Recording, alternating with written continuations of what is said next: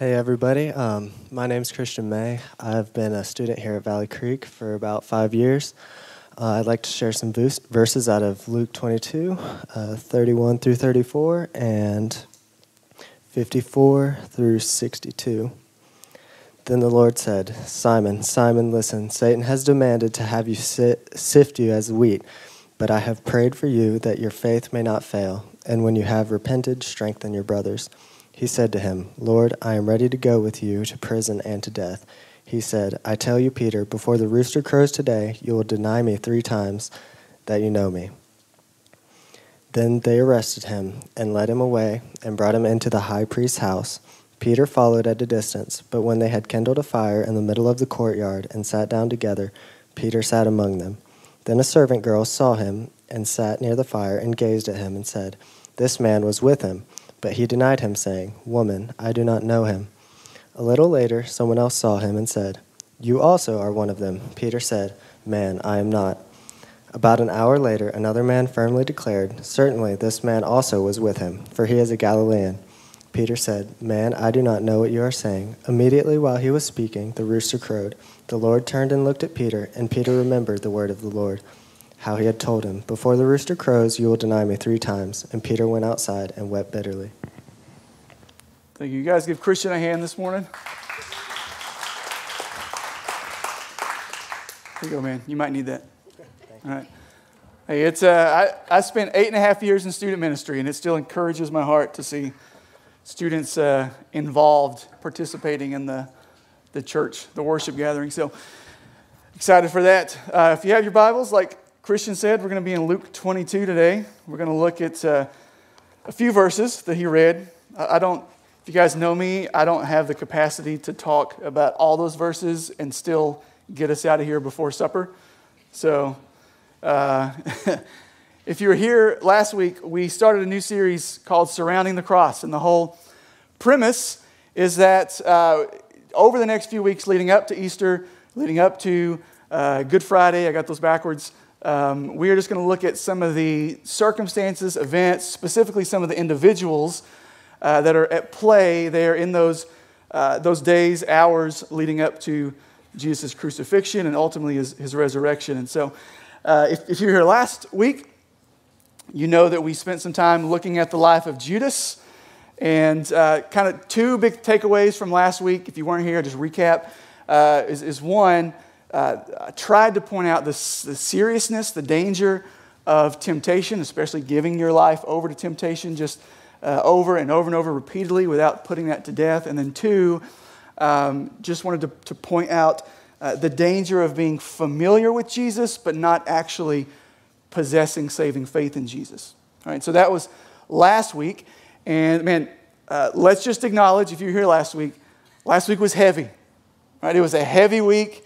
It was a heavy week to prepare for, it was a heavy sermon to preach. My guess is that when you left here last Sunday, you didn't just like feel blessed and encouraged and ready to float out the door, right? Um, and I say that because this week, if, if all goes as planned, uh, you, you will leave encouraged, right? I, I don't want to just skim over the heavy stuff. It's in the Bible for a reason. Uh, it's good for us to dwell and hear some of the hard words sometimes. I think I said last week that it's the hard words that oftentimes make soft hearts. Uh, but my hope, if I do my job this morning, is that you will leave this week encouraged. All right, that, that is my hope for this morning. And so, uh, to kind of tell you where we're going, as, as Christian pointed out, we're going to be looking at the life of Peter, or not really the life of Peter, but just uh, kind of some defining moments in Peter's life from Luke chapter 22. Uh, before we jump in and look at that, I have to admit, um, I have some hesitancy, maybe some bitterness, unresolved bitterness in my soul, because uh, I couldn't prepare this week without thinking of St. Peter's. And so, if you know, you know. All right, the, the loss from last Thursday night still lingering in the back of my mind. Although now, with the way the tournament's played out, like I'm all in on the Peacocks. Like they are our last hope to beat the Duke Blue Devils, I think. So like, we're yeah, you're our, you're Razorbacks, man. They they they let us down. All right, but we're we're cheering for the Peacocks this afternoon, right? Come on. Okay. Thank you. All right. All right. So, anyways, here's what we're to do. In our time together this morning, we're to look primarily at two verses, right? 31, 32. Right? I want to, like most of us are familiar with uh, the Jesus predicting Peter's denial. We're familiar with the account uh, that, the Christian just read of, of, Peter actually denying Jesus. Most of us are probably have some familiarity with that. Maybe not all the details, but you're aware of it probably. But what I want to do is spend our time together looking at Jesus' words to Peter in the moments before he actually predicted his denial. Right? Because I think Jesus says some really profound things in just two verses that it's easy to just sort of skim over. And so we're going to spend the bulk of our time together this morning in two verses. And if you are thinking, hey, two verses, we're going to get out of here. Oh, we're going to get out of here early. You are either new or you have not been paying attention for the last year. All right. So here we go. Luke chapter 22. Look at verse 31. This is Jesus talking to Peter. He says, Simon, Simon, behold, Satan demanded to have you that he might sift you like wheat. All right, so he's talking to Peter. It says Simon. You're like, what in the world is going on here? If you're not familiar, Simon, uh, or Peter used to be Simon before Jesus gave him a new name, uh, kind of a new identity. And so this is Jesus talking to Peter. Right? Peter, behold, Satan demanded to have you that he might sift you like wheat. Right? But the, the word you in this verse specifically is, is not just about Peter. So he's talking to Peter, but he's not just talking about Peter. The word you is actually plural. So to put it in language that you might understand better, it's Satan demanded to have all y'all. Right? Or if you're from Eastern Kentucky, Satan demanded to have all yins. Right? Right? This is plural. So, so Jesus is talking to Peter saying, hey, Satan demanded to have all of you, that he might sift you like wheat. Right? And so, more specifically, what's what Jesus is saying here? That phrase, sift you like wheat, okay, is just kind of a, it was a cultural phrase that they would have used. It basically describes this time of testing and trial.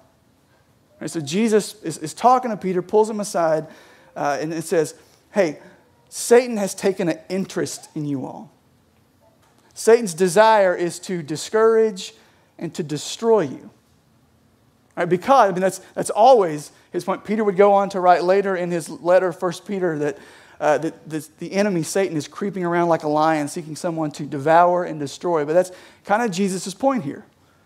Right? That, that Satan demanded to have you, that he might test you, that he might discourage you, that he might destroy you.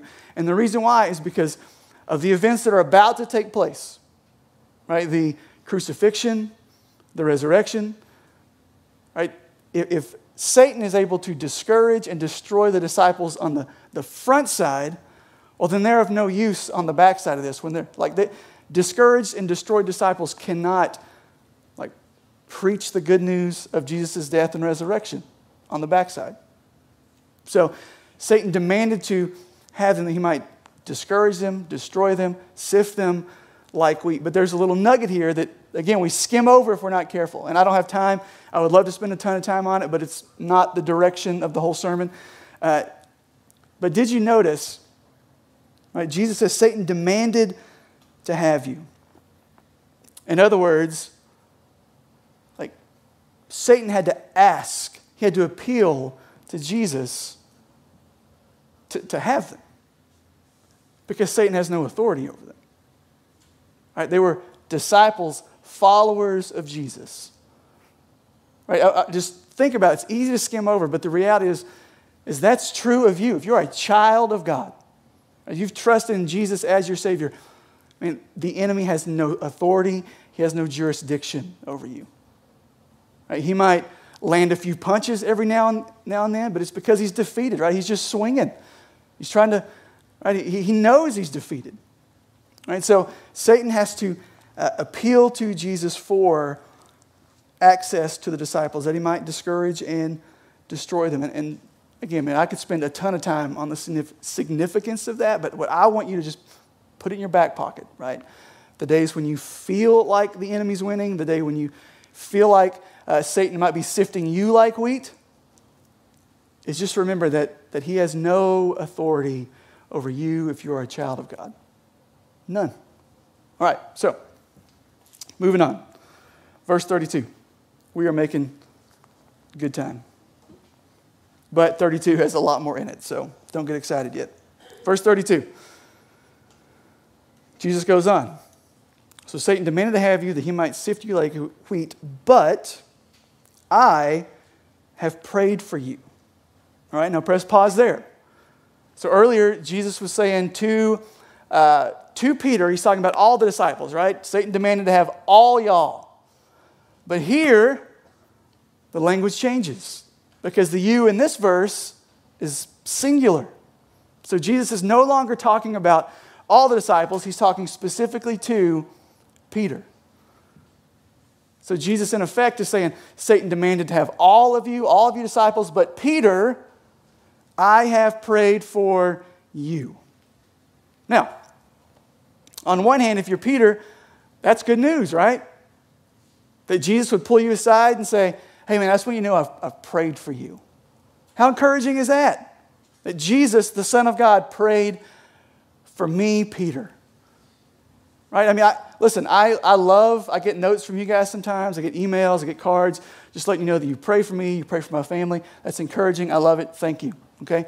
Uh, but I'm just going to be straight with you. Like, if, if Jesus came to me and was like, hey, just want you to know, I was having my quiet time this morning the right hand of God the Father. Just want you to know I prayed for you. Like that's a different level of encouragement. I'm just going to be straight with you. All right? So, on one hand, Peter's got to be encouraged to know that Jesus prayed for him. But then on the other side, remember, Jesus was talking about all the disciples, but now he's focused in on Peter, and it was, Peter, I, I just want you to know, man, I prayed for you. So if you're Peter, you're like, one hand you're encouraged, but the other hand it's like, wait a second. Why just me? Right? Like you, you just, we're talking about all the disciples, but now you're talking about just praying for me. What's, is there something going on that I don't know about? You know, like, uh, I mean, just, just think about the, the reality that Jesus knows things before they actually happen. Right? And so Jesus, knowing that, goes to Peter and is like, hey, man, I just want you to know uh, I, I, want, I want you to know that I prayed for you. So if you're Peter, not only you may be encouraged, but on the other hand, you, you may be like, well, wait a second. What's, what's happening here? I mean, I know you said that Satan demanded to have, uh, have us so that he could sift us like wheat, but I mean, like, you're not going to let that happen, right? And like, you know things that haven't happened yet. You know what's going on. Like, is there something going on that, that you just have not filled me in on? Like, why are you praying specifically for me? And so, look at the substance of Jesus' prayer in verse 32. Says, but I've prayed for you, Peter, that your faith may not fail. So think back to what Jesus has already said that Satan demanded to have you like, sift you like wheat.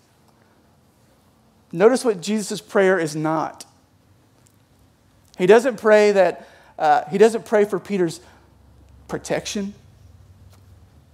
Right? He doesn't pray that, uh, that, that Peter would not experience being sifted like wheat. He doesn't pray that Peter would be delivered. No, he prays that your faith may not fail. In other words, Jesus prayed specifically that Peter would endure the sifting. Right? Not that he gets to be removed from it, that he would endure it, that he would persevere it, and that he would come out on the other side right, with, with a faith that was intact. That's what Jesus prayed for here. And, and not, only, not only would it remain intact, but look at what he says after that.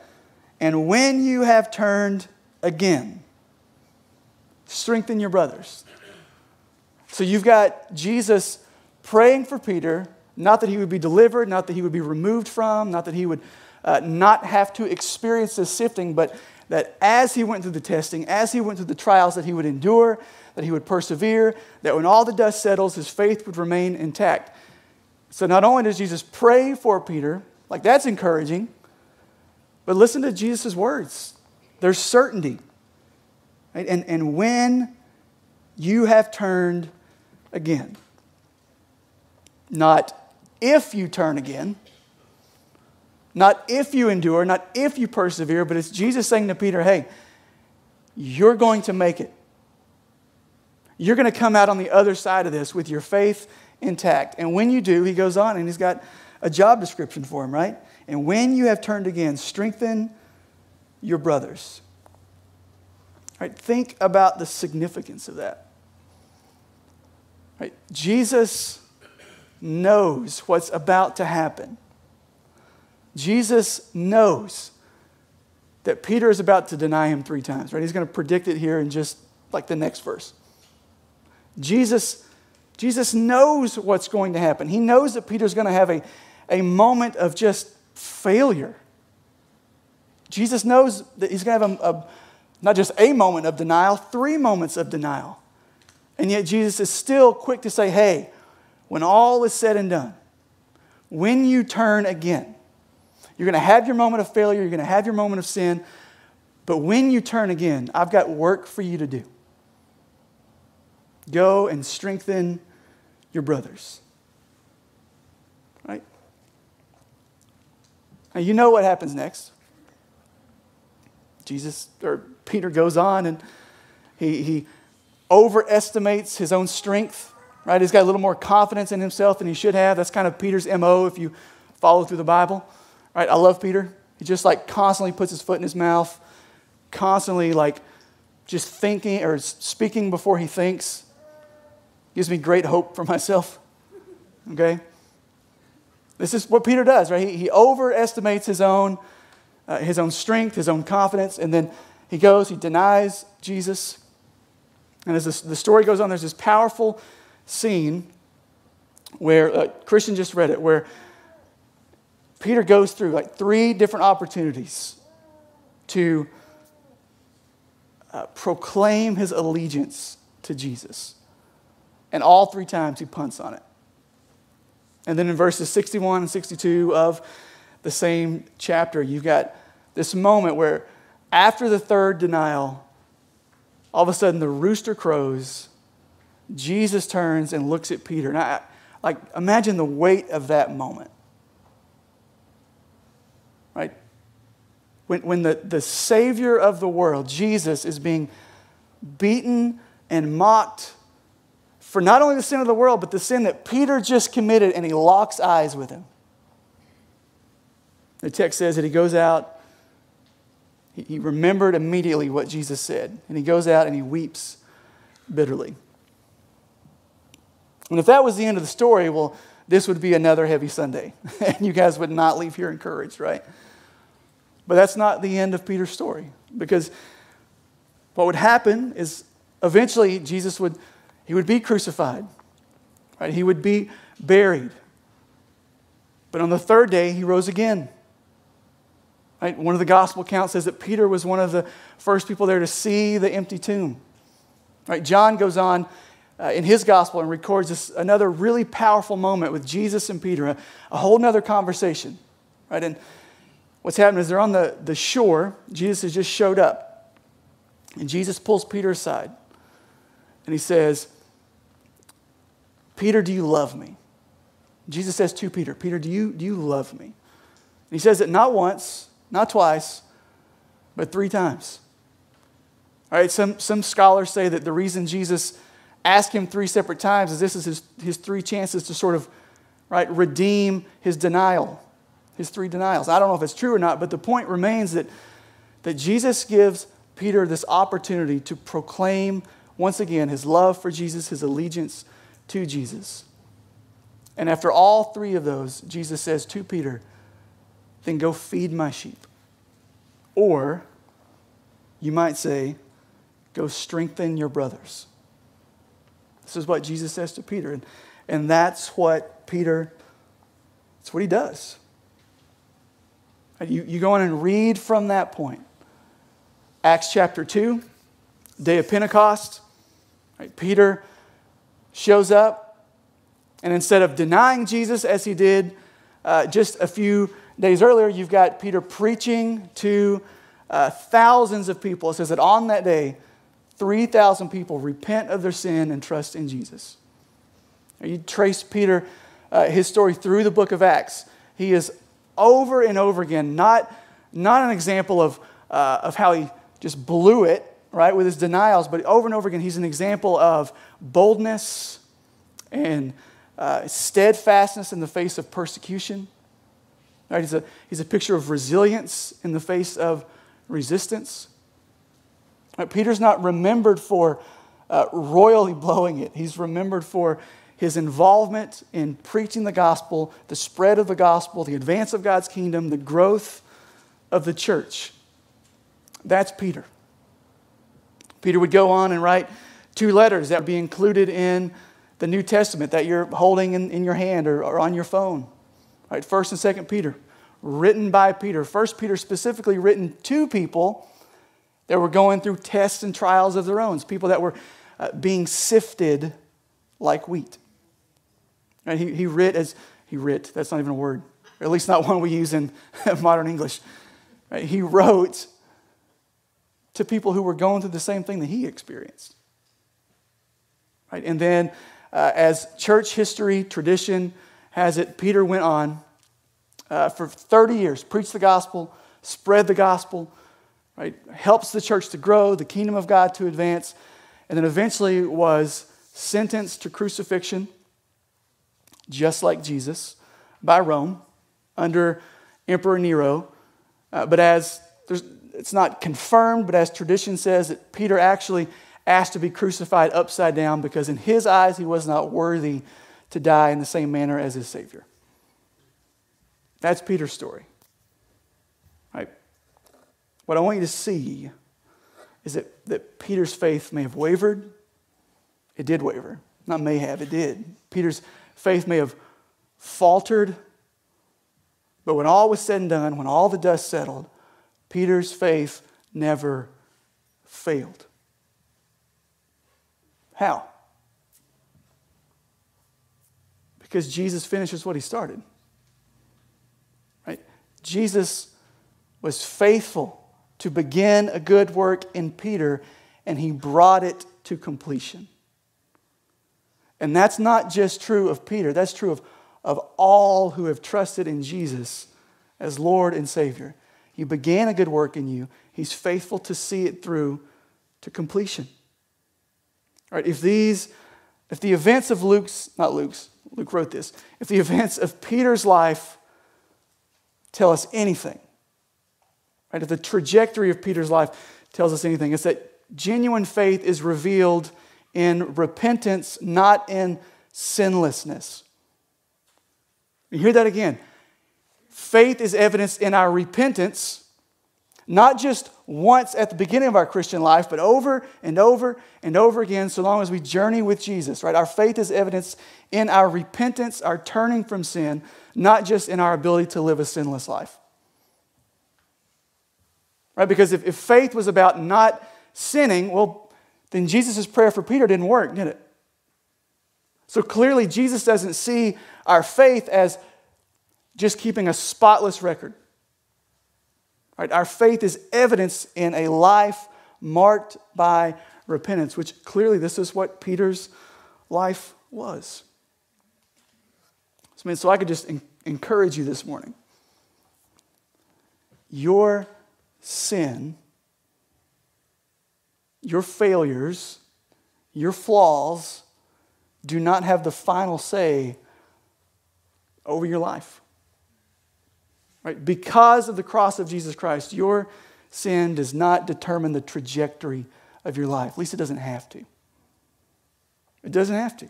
And I'm, I'm convinced that this is one of the ways that, that the enemy continues to sift us like wheat still today. He convinces us that because of our sin, because of our brokenness, because of our flaws, because of our failures, because of our past, because of our history, because of our uh, ongoing battle with temptation, that somehow we're not useful in the advance of God's kingdom. Right? I'm convinced the enemy just takes that, whatever that looks like for you, And he just accuses you over and over again. The Bible says that Satan is an accuser of the brothers. And I'm convinced that one of the ways he gets us on the sideline is he just reminds us of all of our faults, all of our failures, all of our sin, our past history, our seasons of rebellion. And he dwells in us the idea, the lie, that because of those things or because of that thing, that all of a sudden we're not useful in God's kingdom. And, and the story of Peter is that nothing could be further from the truth. I mean, Peter denied knowing Jesus flat out. And yet Jesus redeems and restores Peter's life to advance the kingdom, to spread the gospel, to strengthen the brothers, as he said. And I just want you to know you, you cannot believe the lie that, that God cannot use somebody whose, whose life is as broken and messy as yours. You just can't believe that. Because, like, you do realize if God can't use broken and messy people, like, He's got nothing to work with, right? I mean, you just go through, go, go through the, the Bible. Right? I'm not going to do it all. Just let's hit a few highlights. Right? Moses. We think of Moses as like this great deliverer of God's people. Right? He delivered people, the people of Israel, across the Red Sea on the dry land, into the, out of slavery. And he did those things, but you also remember that, like, in a violent rage, like, he murdered a guy. And we forget about that part, right? Or, or think about King David. Right? King David, the celebrated king of Israel, even before that, the celebrated shepherd boy who slayed the Goliath, right? God, the enemy of God's people. Right? Went on to be the, the king of Israel. Even Jesus descended from, from David's lineage. And yet, David committed adultery with another man's wife and then murdered that man to cover it up. By the way, still referred to after, as a man after God's own heart. Right, jump to the New Testament, you got Paul. Right, we think of Paul, you know, he wrote two thirds of the New Testament, this great, uh, maybe the greatest missionary, church planter ever. But before he was Paul, he was an opponent of the church. He was a persecutor of Christians, right? The, he, he approved of the, the murder of Christians, the stoning of Stephen. He was there for that. He, he, text says that he approved of it. He's on his way to have more Christians arrested when Jesus shows up and is like, oh, just kidding, you're on my team now. Like, that's who Jesus uses broken, messy people. And so you and I cannot believe the lie of the enemy that, that God can't use broken and messy people because that's all he has to work with. Right? Now, listen. I don't want to minimize sin. I don't want you to hear what I'm not saying. I, am not minimizing our sin. Right? It is serious. It is so serious that God sent his only son to die on the cross for our sin. So I don't want to say that sin is something we just look over, look past, sweep under the rug. Right? And if you need a reminder of that, just go listen to last week's sermon. Okay? But what I do want you to see is that even though our sin has, has consequences, sometimes immediate consequences, sometimes delayed consequences, sometimes lasting consequences. The reality is that because of the cross of Jesus Christ, there's no more penalty for our sin. And because there's no more penalty for our sin, you and I are, are, are freed up. We're freed up to get in the game. Right? Your sin, past, present, future, all of it. You've trusted in Jesus, it's all forgiven because of Jesus' life, death, and resurrection. And it doesn't render you useless. Your sin does not render you useless in God's, in God's eyes. If, if anything, your sin and your brokenness is like a canvas that God uses to sort of display his, the beauty of His grace and His mercy. Right? Like, like we Let's just be real. We live in a world that loves to cancel people. Right? You blow it once, you're done. And so think of that what you will, but if nothing else, it's created a whole like population of people that live with this idea of, oh, I've got to look perfect. I've got to look like I have it all together. I've got to put on like my very, very best uh, face. I can't let anyone know that anything's wrong because if I do, well, then I'm out. And the cross of Jesus Christ says, no, you've already been outed. If you were perfect, there's no need for this. If you could get there on your own, there's no need for Jesus' perfect life and death in your place. And so the cross of Jesus actually frees you up to say, I am not perfect. I do not have it all together. I am broken. I am messy. I am jacked up far beyond what you would ever believe. And yet, praise God that through his son, I've been redeemed, I've been adopted into his family. He knows my sin, He knows my failures, He knows my flaws, and He welcomes me anyways. Not because of what I've done, not because of how good I am, but because of what Christ has done for me. That's the good news of the gospel. I mean, how, how, how, good, how good is that in, in a culture that says, like, you screw up once and you're out? Man, that, that's like, that's an apologetic for our message. Right? The gospel is good news. If you've trusted in Jesus, here's, here's what I want you to know this is your story. That despite your sin, despite your past, maybe even despite your present, you've been adopted into God's family. He purchased you at a great price. It was the price of his own son. And look at me. He doesn't have buyer's remorse. You guys ever had that? You ever bought something and like a week later you're like, that was a bad idea? Some of you need to hear, like, Jesus has never looked at you like that. He knew what he was buying on the cross, and he's never, he's never like went back and be like, oh, what was I doing? I mean, can't they just get it together already? Like Jesus has never looked at you like that. Jesus, Jesus went to the cross so that you could be adopted into God's family. And God did not adopt you into his family for you to just go sit in the corner and think about what you've done. Right? He's invited you into his family to use you to advance the good news of the gospel. That's what you've been bought, purchased, redeemed for. So, Here's what I'm going to leave you with this morning. This is some words from 1 Peter, written by Peter. Here's what Peter says. I want you to hear this. Just not even just hear it, like receive this this morning. This is 1 Peter verse 9. Says, But you are a chosen race, a royal priesthood, a holy nation, a people for his own possession. Notice, that's what you are now. It's not what you will be one day when you get your act together. That's not what you might be someday if you can finally figure this out. If you're a follower of Jesus Christ, you've trusted Him, you've repented of your sin, this is true of you.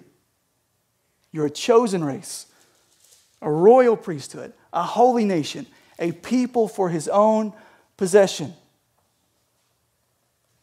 But more than that, right, he, he's called you all those things so that you may proclaim the excellencies of him who called you out of darkness into his marvelous light. Right? He's, he's saved you, forgiven your sin, brought you into relationship with himself by his grace, by his mercy so that you would have a spot on the team. And it's not at the end of the bench just hoping you get in the game someday. Right? You're on the team now. The death and resurrection of Jesus Christ, your sin has been dealt with fully and forever so that you could get in the game.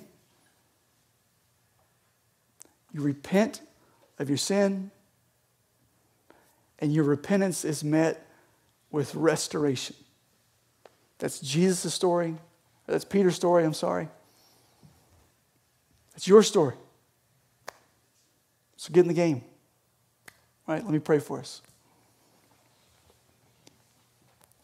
Father, we come to you this morning grateful for the good news of the gospel, grateful for the good news of Jesus' life in our place, perfect life in our place that we could never live, his death on the cross in our place that we deserve to die, his resurrection, proving that his payment for sin was, was sufficient to cover all of our sins.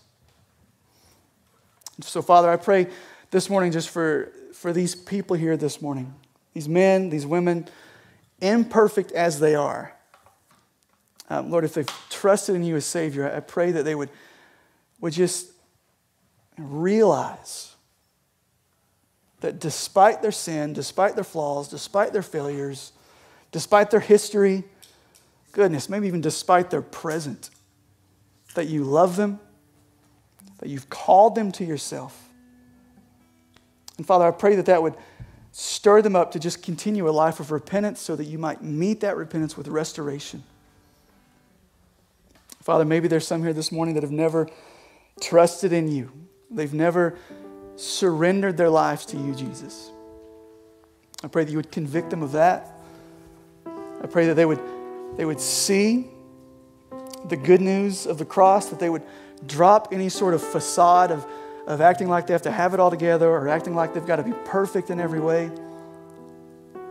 Father, I pray that they would see your grace and your mercy lavished on them. I pray they would repent of their sin, place their trust in you, Jesus. That they would accept the invitation to be adopted into your family. Or that they would, they would become a child, a son, a daughter of the, of the living God, you this morning. So, Father, whatever work you need to do in the hearts of your people, uh, you know. I don't know, but you know. And so I pray, Father, that by the power of your Spirit, you would do that this morning. Comfort where there needs to be comfort, encourage where we need encouragement, convict where we need conviction. We trust you to do that. We pray and ask all this in Jesus' name. Amen.